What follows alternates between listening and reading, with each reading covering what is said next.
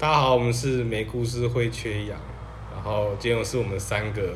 第一次录录一个主题，今天我们主题是荒谬的工作经验，然后我是柯基，我是小编，我是拉拉。好，那因为我们今天录的主题是工作经验嘛，我自己以前做的工作比较多是在家接案，我主要是人物的采访。哎，那小编你之前做的是什么？呃，你是说领域吗？对，工作领域。工作领域。哎，要讲要讲出来吗？没有，不然就上一份工作的职业好了。上一份工作职业就很明显啊。呃，上一份工作职业还蛮杂的，就是可能什么行销、文案什么都要会一点。呃、嗯。那那那那呢？啊、呃，我之前做比较多是活动的企划。了解。那今天要分享的主题，我我今天哦，今今天要分享跟台风。天办活动有关的故事。那小编呢？哦，我要分享的是一个，我要讲的比较不是一个事件，嗯，它比较像是一个结构性的一个荒唐的状态。这个状态持续了很长一段时间。那事件的话，就是很多琐碎琐碎。如果有机会再再聊。我应该也是事件啊，因为我自己刚刚前面讲说是采访，我先讲我的一个比较短的好了。因为我之前做人物采访，但是是我自己接案，不是记者，也不是媒体，这样是比较。普通的平面媒体这样，然后是是受雇性的那种，然后也是我就采访到一个人物，然后照来说我们采访给的访纲就是可能呃短至三天啊，多至两个星期给这样子，嗯、那对方可能就要求说啊两个星期前就要给，好我也给，然后但我们花了一个星期来大概七八次不停的去呃来来回回修正访纲，因为他对访纲的内容其实有一些意见，那我也觉得 OK。嗯然后哎，终于过了一个礼拜交出去了，然后他也说 OK OK 哦，我们一个礼拜，我们一个礼拜后见，然后哇，好开心哦，我们一个礼拜后可以来才才忙到这位大人物这样。结果我们一见面的时候，结果我们一见面的时候问他第一个问题，那请问老师，叭叭叭叭，然后他对我说，我听不懂你问你想问什么，你这份岗忙我真的完全不懂要干嘛。然后我心想说，我们不是来回过八七八次了吗？然后你最后也说这个问题很棒啊，为什么你当下才要跟我说你听看不懂这个访纲，你听不懂？然后结果我当下愣在那边三秒，我想继续问问题的时候，反而是他旁边的伴侣来解释他想要回答的内容。结果我们整个采访大概一个多小时，全部都是他的伴侣在回答，然后他都几乎没有讲话，他只有补充。然后结果反而是到后面拍照的环节的时候。他拍照时间，他自己调角度啊、光线什么的，因为我们有摄影师，他跟摄影师沟通，反而还比我还要充裕，大概一个小时半这样。这是我做过最工作遇到最荒谬的事。哎，我想问你，通常一般你在接访纲修改会最多会几次啊？其实最多就两三次。那为什么他可以到八次？也太多了吧？他个他自己宣称他是个个性很龟毛的人，但是。因为是访纲嘛，因为最后会成文字，通常都是后续的文字在修改，很少是前面的访纲。因为访纲基本上不会太困难，顶多就是两到三个句子，问比较可以发挥的问题。对啊，对啊，是有延伸性的问题，嗯、但是他希望我问更更细一点，要引经。啊，他又不回答。对他回答，他, 他又拒他不懂，他又拒绝回答，但是他拒绝回答的方式就是跟我说我听不懂。那那他还说反光做好，他说 OK 啊，没问题。所以我心里想说，他是不是在捉弄我？我跟你讲，有两个可能性。第一个就是之前跟你对反光的根本不是他本人；第二个就是他有双重人格。我觉我确定是跟他本人，因为我跟他对信的时候，他说话口气跟他信里面是一模一样的。那嗯嗯，那可能是他的第二个人格。他李人格突然那天跑出来，然后想捉弄一下，就非常内向。所以这算是我采访过程中遇过最麻烦，其他人反正都觉得还好，因为大家都其实都很和善，目前还没有遇过什么、嗯。这还蛮奇妙的，这蛮奇妙的。那小编呢？小编之前工作上遇到什么很荒谬的事情？很适合点起一根烟，没有啦，没有啦，这边没有烟。我们是节目，我们要说大家未成年不能抽烟。那个，嗯，我呃，我讲的这个比较像是当时的一个状况，然后。让我觉得很荒唐的是，因为可能是后来我的我的上面的人的一些态度吧，让我觉得说哇，真的是还蛮还蛮那个的，好像好像遇就是遇到鬼故事那种感觉。鬼老板，我觉得有点哎、欸，就是因为我那个时候是在我原本其实是在甲公司工作，然后这个甲公司它就不是一个，呃，它不是一个会赚大钱的产业，这么说好了。然后我们也是小公司、小团队这样子在在在做事，然后后来疫情嘛，疫情就开始了，然后我的这个甲公司的老板就跟我说，我付不起你的薪水啊。对，就是其实我的薪水也没有很多，真的就是低标了，已经是你不要讲呃，也不要分什么南北部，它它真的就是已经低标了，二十二 K 左右了，呃，比 二十二 K 高，可是就是也没有很高，对，因为我们已经毕业那么多年了，然后其实那个薪水真的是也蛮可怕的，然后。蛮可怕的，然后不要哭啦，突然哽咽，好，然后他就说他付不起那笔薪水了，我就有点，我就有点吃惊。可是因为那时候疫情，我就想说啊，好啦，就是老板有老板的困难，老板有老板的压力，然后反正我老板，我那个老板天才哦，他想出来的解决方法就是叫我去另外一个乙公司工作。等于是我要同时在甲公司工作，然后也在乙公司工作，然后甲公司的老板跟乙公司的老板各。各帮我出一半的薪水，所以甲跟乙公司是有关系的。呃，他们是夫妻哦，难怪五鬼搬运。而且重点是这两个产业差非常多。就其实，其实我觉得当做是怎么讲，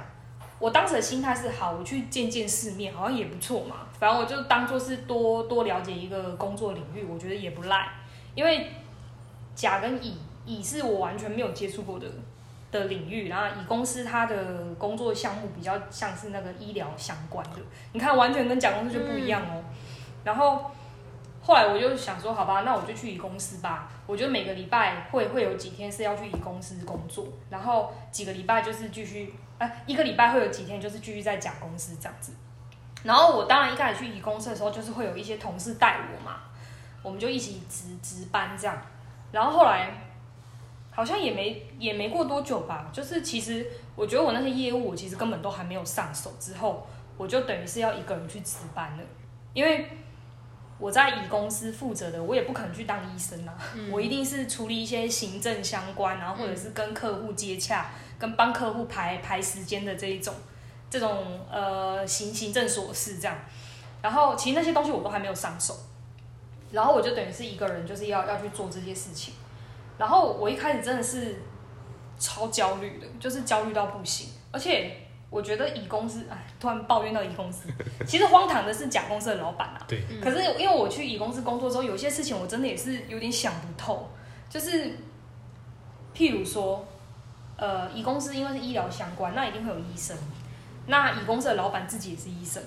他很爱迟到，就是我们的乙公司哦。每天对外宣称的营业时间是，譬如说早上十二点好了。可是如果那一天的早班是这个乙公司的老板他自己值班，他一定要到十二点半以后他才会出现。然后我就很纳闷这件事情，我就会觉得说，如果你没有办法准时出现，你为什么要值早班？那如果你呃你真的要值早班，那你又真的没有办法准时到的话，你要不要直接对外宣称说？今天我们公司就是十二点半开，你为什么对外宣称你是十二点开开始营业，然后你又十二点半人才来，就很尴尬。因为那那因为医疗的东西就是你们知道，有时候是会有紧急状况，对对对，对医疗的东西一定是这样。其实就是虽然说他们的那个看诊比较是采取预约制，就是客人如果要来，病患如果要来是跟我们就打电话先约时间，可是你知道人人难免啊。人有旦夕祸福，突然少胳膊少腿的，突然就哇救命啊！然后来就医生说，我我我吃完饭才过来了，那不是很糟糕吗？很常发生这种事、啊，就是、很常发生这种事。我跟你讲，我我一开一开始的时候反而更常，我觉得这个是一个宇宙的定律，就是你越害怕，它就越会发生。我真的，一开始刚开始一个人开始值班，就是什么事情都还不熟，还是菜鸟那时候，真的很常突然就是有有病患就是匆匆忙忙冲进来，然后就跟我说怎么了怎么了，嗯、呃、那个。突然很喘，喘不过气了，或者是他什么什么发生什么状况了，我就很害怕，你知道吗？然后我就说，可是我们现在都没有医生呢、欸，我就我就只好这样子。对，然后你就会，然后对方就是已经因为情况很紧急嘛，对方一定是他他心里也很害怕，然后心里也很无助、很崩溃，然后来找你求助，可是你也帮不了他，其实那感觉很难受，你就会觉得说。我们明明就跟客户讲说，我们就是十十二点营业，客户十二点十分来，然后你跟他说哦，我没有办法帮助你，我就会觉得那个感觉对我来讲有点我不知道，我就觉得那个有的时候是你真的心里会过不去，嗯、所以我一开始其实心里很难，很不适应那个环境、啊、就是非常我觉得，我觉得有一点我，我不太能理解他们做事情的那种方法到底是为什么。其实我能理解说，公司的老板有老板的压力，你可能真的早上你有很多事情要处理，你可能又有家庭，你要照顾你的太太，你要照顾你的小孩、你的婆婆、你的公公，要照顾乙公司的老板、甲公司的老板之类的。对，这件事情我觉得都合理的。每个成年人都有这些压力，我可以理解，但我会觉得说，那你为什么不不直说呢？你干脆就直接那天早上你就说，好，那今天早上就是我们十二点再开好了，那客人你就知道了嘛，客人看到你这个消息，他们就知道说，好，那我去找别家、嗯，我不要浪费时间了，我就赶快去找别家，不然死掉怎么办？对啊，因为有时候客人来到我们这边，他已经花时间来了，结果你就跟他说，哦，我们现在没有医生，他要花时间去到别家，那个会错过那个，你知道，有时候对对对，就是要抢那个时间。然后我一开始就真的很不能理解这件事情，然后其实到了后面就是差不多啦，就是他他也没有什么改改变，他就是还是这样，他就很爱值早班，然后可是他从来不会准时到，然后这件事情我我真的很纳闷，然后我的同事们，我当然也不敢讲话，因为我就是被塞进去的啊，然后我也不是也不算是那边的正职员工，然后我又是最菜的，然后我也是最小的，年纪最小的，我也不好意思对这件事情多讲什么。然后我的同事们好像就是理所当然的接受这一切，我在想可能是因为他们出社会比我久吧，他们就会觉得哦就是这样，习惯这个环境本来就是这样，对他们可能就习惯这个结构就是这样，老板就是可以这样。其实我觉得老板当然是相对来讲比员工你可以更多一些自由跟弹性，可是我觉得那不代表你你可以这你可以这样子就是撒手不管，我觉得你你起码一两句交代清楚都是要的。那你其他员工，那他这边员工知道说你是从另外一家公司 and 是老他们自己老板的伴侣那边公司来的人吗？完全知道、啊，完全知道，就是完全知道。那他们会欺负你吗？不会，其实不会，这算好好运哎、欸。对对，其实其实我要讲就是我的同事们对我都非常好，然后因为这个东就是这个这个领域的东西我是真的很不熟，然后我去了很久，就是还是没有办法做到像我的同事一样好，可是他们就是。也也不会对我怎么样，他们也不会责备我或什么的。那甲公司的老板后来有把你找回去吗？还是说就永远把你这样、那個啊？我跟你讲，没有这件事情就是持续了将近一年。一年，对我原本想说，呃，因为疫情的关系，应该好就算是就算你说我们原本的甲公司收入锐减，他付不起我的薪水，我也可以体会这件事情，因为疫情大家谁都谁都。呃，没有预料到会有这种状况，谁都不希望发生这种状况。可是我觉得大家应该要想，我们应该是可以一起想办法解决吧。可是我觉得我那个甲公司的老板他完全没有想要解决这件事情，他就觉得说，好，我想了一个方法，反正我就把我的员工塞这边塞那边，然后有人会帮我出他一半的薪水，然后就这样，然后剩下的就是完全没有动作，就是他完全没有做任何，起码他没有让我知道，他没有做任何其他的。我觉得他有想要解决这个状况的行动，所以到了最后，我真的就是觉得天哪，也好像我不晓得该怎么办，好像只能离开这里，他放弃老板，放弃老板，对我就有点无助哎、欸。我当下，因为我又会一直跟自己说，事情好像就是这样，我就是好像也不能去逼我老板说，哎、欸，你一定要想办法、啊，你你不可以再继续这样下去了。我觉得我好像没有什么资格这样去跟我的老板讲，可是同时我又很痛苦，因为我就会觉得说，为什么我要？做两份工作，对我来讲是做两份工作啊。虽然去的天数没有到那么多，可是它对我来讲就是一个全新的东西，而且我一直是在适应，一直在适应。我会觉得说，为什么我要领同样的金、同样的薪水，然后我要做两份工作？这件事对我来讲很崩溃。而且其实我原本那份薪水就已经很很少了，少到不行这样子。嗯，就是我每个月都是穷到就是几乎等于月光族，所以我就。呃，我就撑了大概一年吧，然后反正我原本的那个老板就是也也没有什么特别的那个想要解决这个状况，后来我就离职了。好险你后来逃出来，算是。而且重点是呢，我觉得我那个甲公司的老板真的很烦，有一点就是因为，其实当初我本来就是他的员工，然后是他把我塞去乙公司的哦、嗯。可是不管后面不管发生任何事情，譬如说有什么。呃，譬如说年终奖金怎么给，或者是尾牙怎样啊？呃，尾牙还好，尾牙还好，就什么年终奖金怎么给，然后或者是我要离职了，就我那时候已经确决定我要离职了、嗯，等等的，他因为我会我会觉得说，我本来就是你的员工，那这件事情是不是要由你先去跟乙公司的老板先提一下会比较好？嗯，因为我是在你底下的、啊，然后可是他后面就是完全就是都不管这些事情，他等于就是丢我一个人，然后他他他的态度就是有点像是你自己去跟乙公司的人讲啊，干我什么事？然后我就很傻眼，我就觉得我是你塞过去的、欸嗯、然后等到真的要要干嘛的时候，你又完全不出面负责讲清楚、告知这些事情。他是想关这间公司啦，差不多公司经经营不下去了，他责任归属他也可能也不想，他直接把责任归属直接放掉，就直接不想管你，把你放生掉了。我就觉得很很差劲啊，就就不可以这样。我就觉得我不管，就是你有什么。你真的不想做了，你觉得生无可恋，你觉得这个行业你真的混不下去，我觉得也好，告知是最基本的吧。就是不管你是要告知乙公司的老板我要离职了，还是我要干嘛了，或者你告知我你接下来的打算是什么，我觉得这个都是最基本的礼貌。然后反正我我那个甲公司的老板他就是很多这种类似的事情，他就是什么都不说，然后他他也不跟我讲他到底要干嘛，然后他觉得他自己有理由。就是我曾经跟他沟通过这件事情，我就有跟他说，其实我不是我我不会干涉，我绝对不是要干涉你的决定或是什么的，因为我只是一个小员工，我我没有资格干涉老板的决定。那只是说你你可能要先跟我讲，你可能提前告知我，我才好配合你，或者我才好决定我接下来要怎么做等等之类的，我觉得这很合理吧。嗯，我试图跟他沟通过这件事哦，他就很多理由。他就说哦，因为这件事情怎样怎样怎样，我也是上个礼拜才怎样怎样，所以我现在才跟你讲怎样怎样的人。我想说好啊，啊你就宇宙就以你为中心转，就是你都有理由，就是我跟你提出来沟通，就一定是代表说这件事情造成我的困扰了啊。可是你就觉得你没错，我就觉得超不爽。幸亏你后来逃出来，那那拉拉你逃的过程呢？因为你也是逃过来。哎、欸，我是具象化的逃，对，但你物理上逃出来比较更艰辛一点。对，那这件事呢，其实就是发生在我在那个公司刚入职不到三个月的事情。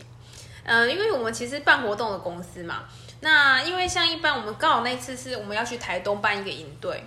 然后呢，那个营队呢，通常办营队，我们工作人员都要比学员，就是我们的学呃参与的人员提早一天到，就是我们的那个活动现场。那我们就要提早一天去台东嘛。那我们去去台东的当天早上，出发的当天早上，我们就有看到新闻说，哎，有一个台风会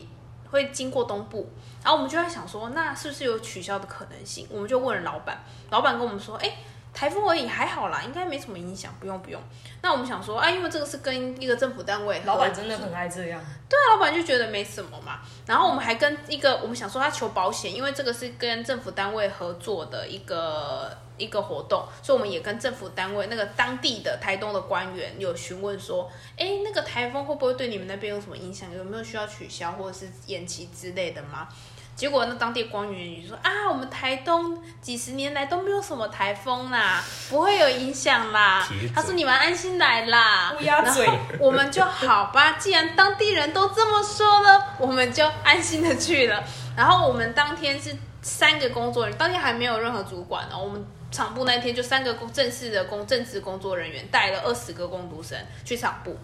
场部当天还算顺利，基本的场部都有完成，但是就开始有感受到风雨。直到当天晚上，因为我们是住在台东大学的宿舍，当天晚上我们就感觉到风雨越来越大，直到凌晨三点，我们被打破玻璃的声音吵醒，因为就是外面的风雨整个打进来了，然后我们就听到有一处的走廊，整排的玻璃全部打碎，哦、然后外面的雨全部进来，灌进来，我们灌灌进来，然后地。那个走廊的地上都在淹水，然后我们就想说这是什么严严，这是什么状况？这也太严重了吧！就是因为已经到玻璃打碎，而且是整排玻璃打碎，然后雨水灌进来，那这个风雨已经不是一般的、一般、嗯、一般的风雨了，已经是一就巨比较中台以上之类的。然后我们可是凌晨三点，我们也不知道要求助谁，然后我们就开始可能用简讯或讯息联络我们的高管主管，可是因为他们在北部，他们根本没感觉啊，嗯、他们可能在睡觉。而且那是凌晨三点。对，凌晨三点他们根本不会看，然后就直到凌晨五点的时候，我们终于，我们想说在五点可以打电话了吧，我们去打电话给我们的主管，然后我们主管五点其实也蛮早的，但没办法，我们在因为我们活动对紧急状况，我们当天已经七八点就要开始了，我们再不、嗯、我们再不取消这个状况，我们也没办法 hold， 因为台东现场已经一片狼藉了。嗯，然后我们五点早上五点打给我们的主管，然后我们主管呢经过他们跟高层的讨论，他们决定取消。好，今天决定取消呢，这才是重头戏的开始，因为接下来我们要开始进行我们的逃难过程。因为我们现场，欸、我们要有个问题，嗯，好，你说，还是那你们当下就想说你们要离开那边，对不对？对，我们你们没有想过再在那边待一晚吗？哎、欸，其实不会，因为再下去我们不知道玻璃还会再碎几片哦，所以那边也也没办法不安全，它是不安全的地方了，嗯就是、是不是也没有东西吃之类的？对，也没有东西吃，然后也、哦、也不安全，然后所以我们当时啊的反应就是赶快逃离那个地方、嗯嗯，因为我们其实睡眠什么的，然后也断水也断电啊。哦，是哦，对、啊，也没有水电，对、啊，也没有水电啊，然后。就是、然后就地上的都是风雨的那种水，然后我们当下就决定说我们要撤退。那因为我们可以撤退，是因为其实我们有另外一批同事是在市区的会馆，住在市区，像是当时的台东市区相对安全一点点。嗯，然后我们他们有车，所以他们可以开车来把我们的人这样分批接走。那但是呢，我们要接走前、撤退前，我们要做几件事情。就我们三个负责、主要负责的工作人员呢，第一个就是带一批工读生去撤退，就是把那个我们布场不好的东西要撤走，要么带走，要么就是废弃在那边，就是丢丢掉之类的。因为可能有些都已经被，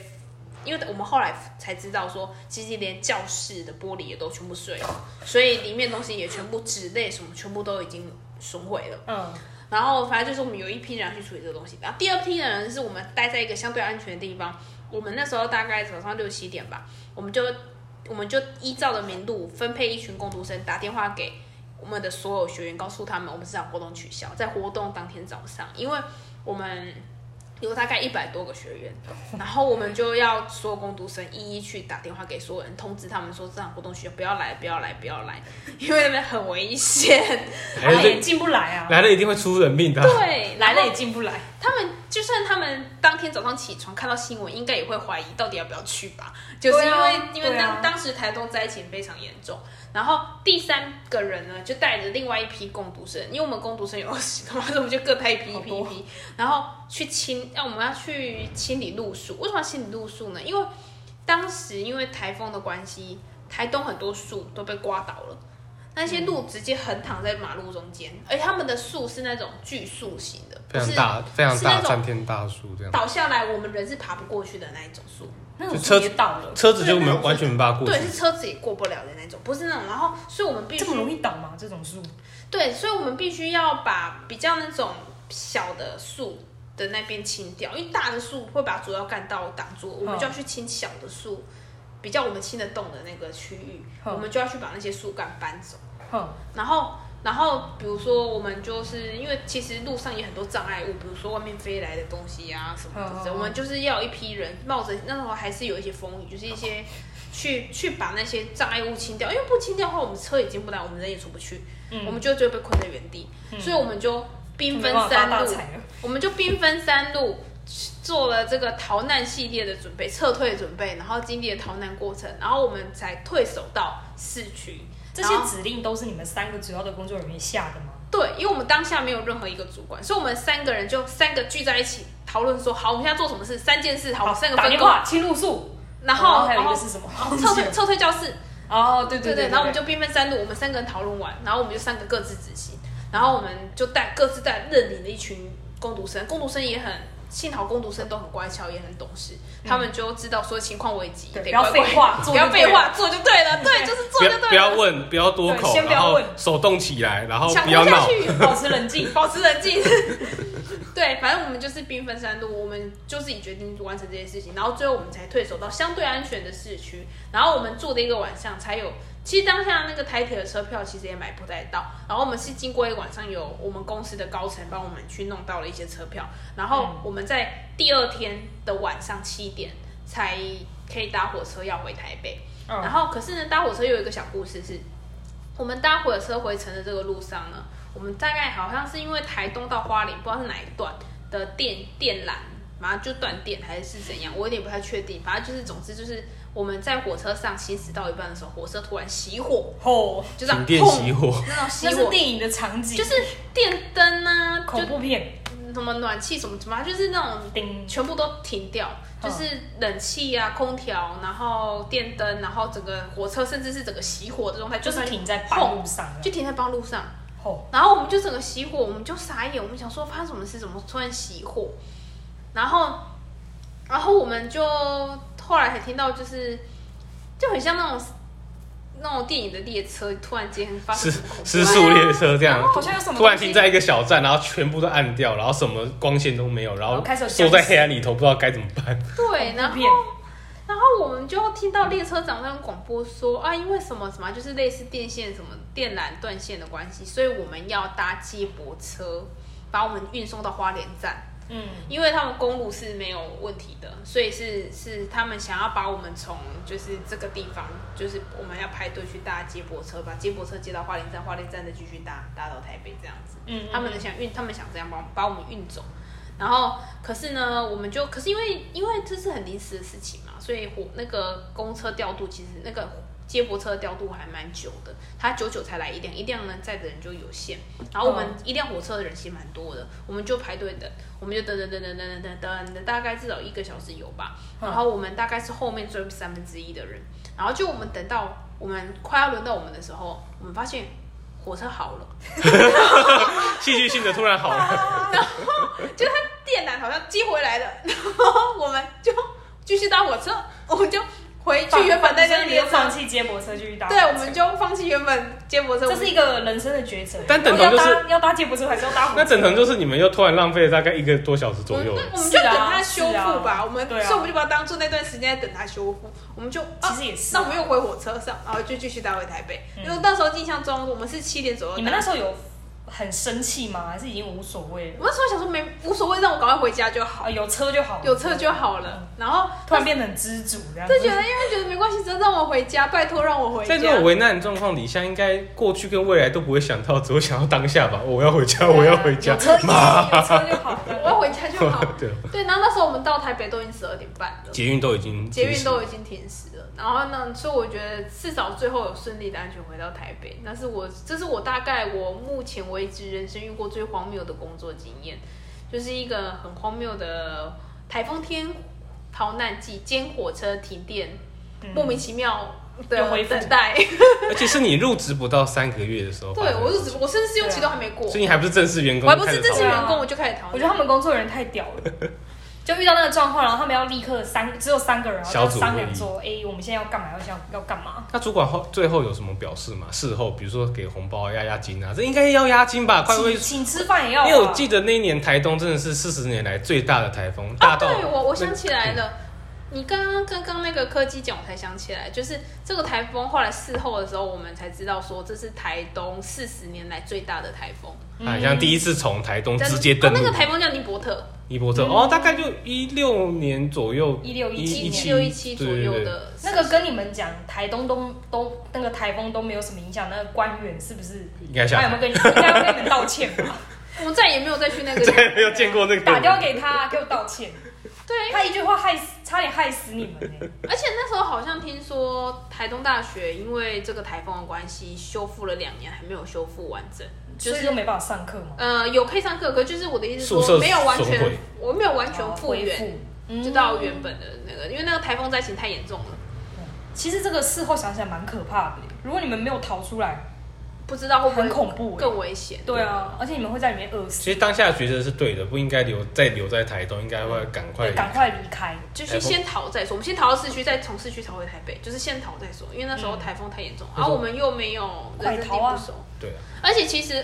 我们刚刚讲到那个红包问题，其实因为我们这个活动取消就是亏损。因为取取消就只有亏损，对啊，一百多个学员。然后我们这个活动实际上都营队，我们其实连续办了好几个。然后我们是，我们当下那个台风结束后没有收到红包，但是我们整个活动结束后有包了一个一千块的红包，一千块，说哦，丫丫记得，哦，你们这个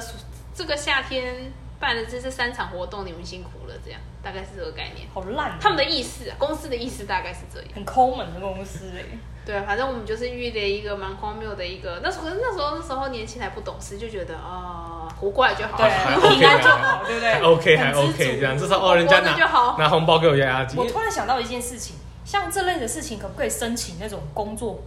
工作保险理赔啊？劳保理赔之类的，但应该其实也很困难，因为没有实际受伤，对，所以你们应该故意没有啦，不要在节目里面讲这些，不要教坏观众朋友。只是只是，如果各位观众朋友以后有机会当主管，真的是好好给个红包，或是给他好好放一天假，放假真的蛮重要的，犒劳一下就是属下，心理的这个真是死里逃生，心理的创伤应该会蛮大。你现在有时候做梦会梦到台风天逃难吗？又回到台东大学，是不是不会梦到啦？但是这个细节我就都记得很清楚，因为我刚刚描述的历历在目，我就觉得那是我人生非常重要的经历。老老老了之后跟孙子晚辈讲话说：“哦，奶奶以前我可是在台风天逃风那个逃难过的人、啊，我被台风追的女人，少惹我，我是个被台风追过的女人。”天哪、啊！这都可以拍成那个了吧？一部灾难片，工工作职灾灾难片。对啊，我觉得在与死亡擦身而过的三十六小时之类的这种标题，我觉得在工作经验中，这种荒谬的事情真的是非常多诶。比如说，其实最主要都还是逃难啊，比如说逃离坏职场，或者逃离物理上的灾害，或者是像我是呃，其实我其实有点逃不了诶，因为我毕不是我毕竟是自雇者这样，但是其实有时候真的是能逃就逃诶。就是逃跑，嗯、真的像那个日剧一样说的，就是逃避虽可耻，但必有用。对对，非常有用这样子。对，就是有时候大家结衣嫁给了新演员，突然想起当时的心痛。有时候真的在工作的时候能逃，真的要赶快逃，钱赚少一点没关系，性命最重要。嗯，